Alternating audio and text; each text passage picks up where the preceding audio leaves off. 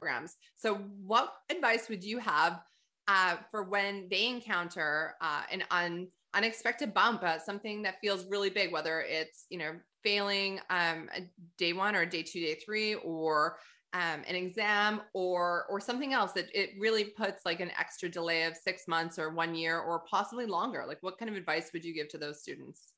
I wouldn't take it to heart. Like essentially um like some people just aren't made for writing tests but like you as i've said about interviews like just practice will help you get better so even if you're writing like days two and three three times like you can still write another three times if you get approval from the board so like I wouldn't necessarily stress on the number.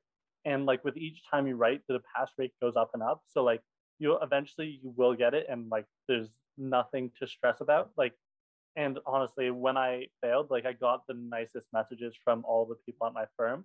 So it was like Good. they let me know, like, yeah, like it's no big deal. Everyone ha- fails. Like it's not the end of the world. Like we don't think any less of you, and that's completely true. Like I was still like I was at the time I wrote, I be, was becoming a senior, and so like I was senioring people who had passed the CP, and they were like still coming to me with a lot of issues because I still had that experience. Yeah. And so it's like not tests, like yeah. testing can just be difficult for some people, and that's not an issue. Like it, people don't think less of you for it.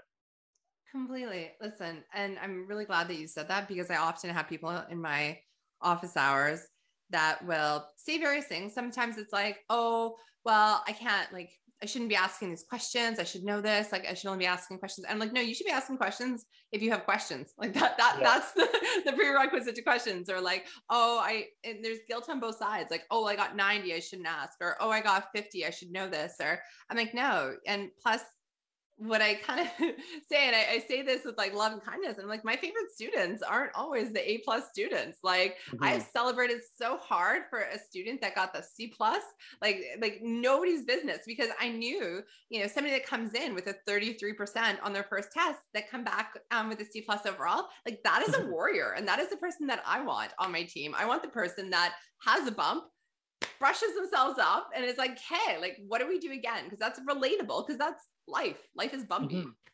For sure.